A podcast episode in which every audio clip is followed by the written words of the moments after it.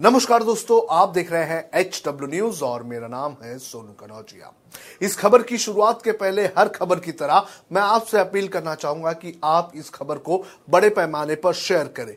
YouTube और Facebook link दोनों को ही शेयर करें और इस वीडियो को पूरा देखें। साथ ही साथ मैं आपसे यह भी अपील करना चाहूँगा कि आप हमारी मेंबरशिप लें और हमारा जो नया यूट्यूब चैनल है, उसे भी आप सब्सक्राइब करें। क्योंकि आप अगर हमें डोनेट करते हैं तो हम इसी तरह से निष्पक्ष खबरें आपको दिखाते रहेंगे। किसी एक धर्म को निशाना बनाना कितना भारी पड़ सकता है, ये ऐसा लग रहा है कि इस वक्त भारतीय जनता पार्टी को समझ आ रहा है। इसलिए अब बीजेपी ने अपने पार्टी के कुछ बड़बोले नेताओं के मुँह पर लगाम लगाने का काम किया है। क्या है ये पूरा मामला? ये मैं आपको एक एक करके बताता हूँ। कुछ वक्त पहले हमने आपको एक खबर दिखाई थी। इस खबर में हमने बताया था कि कैसे बीजेपी में नुपुर शर्मा और नवीन जिंदल के अलावा और भी कई ऐसे नेता हैं जो अल्पसंख्यकों के खिलाफ आग उगलने का काम करते हैं। इनके ऊपर कोई भी लगाम नहीं लगती है। इसी कड़ी में दैनिक भास्कर ने एक खबर प्रकाशित की है। और इस खबर के अनुसार, बीजेपी ने अपने 25 से भी ज़्यादा नेताओं को चुप रहने की हिदायत दी है। क्या है ये पूरी खबर? ये मैं आपको बताता हूँ। भास्कर ने जो खबर प्रकाशित की है, उसमें टाइटल दिया गया है, पैगंबर पर विवादित टिप्पणी के बाद एक्शन भाजपा ने धार्मिक भावनाएँ आहत करने वाले 38 नेताओं की लिस्ट बनाई और 27 को दी हिदायत। इस खबर में लिखा है कि भारतीय जनता पार्टी ने धार्मिक भावनाएँ आहत करने वाले अपने 38 नेताओं की पहचान कर ली है।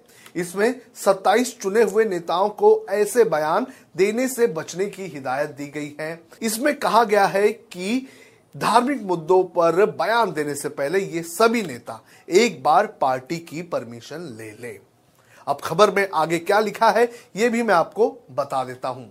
इस खबर में लिखा गया है कि इन नेताओं के पिछले आठ साल के, यानी कि सितंबर 2014 से लेकर 3 मई 2014 तक के बयानों को आईटी विशेषज्ञों की मदद से खंगाला गया है।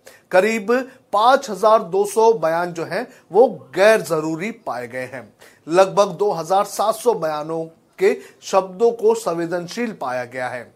इनमें से 38 नेताओं के बयानों को धार्मिक मान्यताओं को आहत करने वाली कैटेगरी में रखा गया है।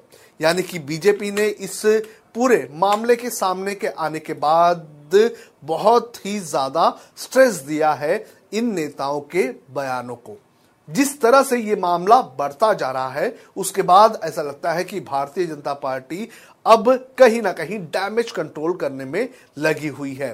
जो ये खबर है, वो ये खबर बताती है कि किस तरह से भारतीय जनता पार्टी के ये 38 नेता जो हैं, उन्होंने बड़े पैमाने पर अल्पसंख्यकों के खिलाफ गलत बयानबाजी की है। जो ये खबर है वो बता रही है कि लगभग 5200 ऐसे बयान हैं जो गैर ज़रूरी हैं, जिनकी ज़रूरत ही नहीं थी।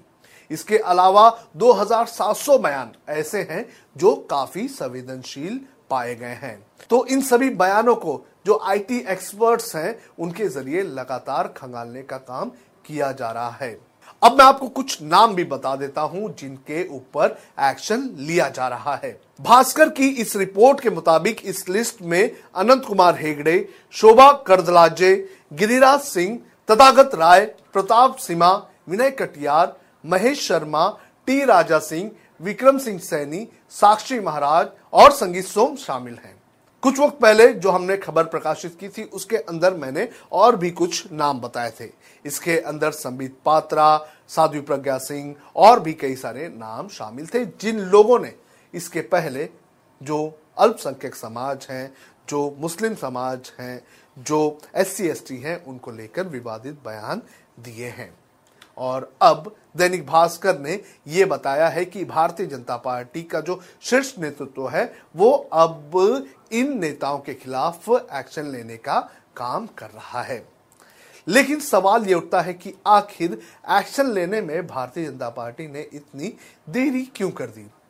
शायद ये विवाद अगर भारत तक रहता तो मुझे नहीं लगता कि ये एक्शन लिया गया होता।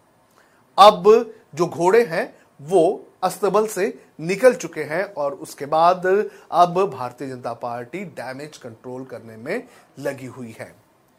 जो इस्लामिक कंट्रीज़ हैं, उनके ज़रिए लगातार हमारे देश पर प्रेशर बनाया जा रहा है। और लगातार ये कहा जा रहा है कि इस तरह की बयानबाजी करने वाले नेताओं पर लगाम लगाने की ज़रूरत है।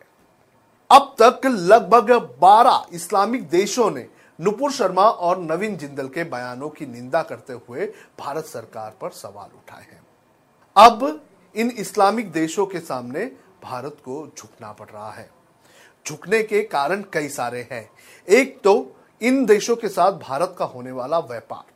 दूसरा, इन देशों में रहने वाले भारतीय लोग। ये दो बड़े मुद्दे हैं जिनके वजह से भारत को झुकना पड़ रहा है। फॉरेन पॉलिसी में इन सभी चीज़ों को देखना होता है, इन सभी बिंदुओं पर काम करना होता है। लेकिन जिस तरह से हमेशा देखा गया है कि भारतीय जनता पार्टी की जो विदेश नीति है, वो कहीं ना कहीं कमज़ोर पड़ जाती है। और जब अंतर्राष्ट्रीय स्तर पर हमें मज़बूत दिखाना होता है तो उस वक्त ही हम कमज़ोर साबित हो जाते हैं।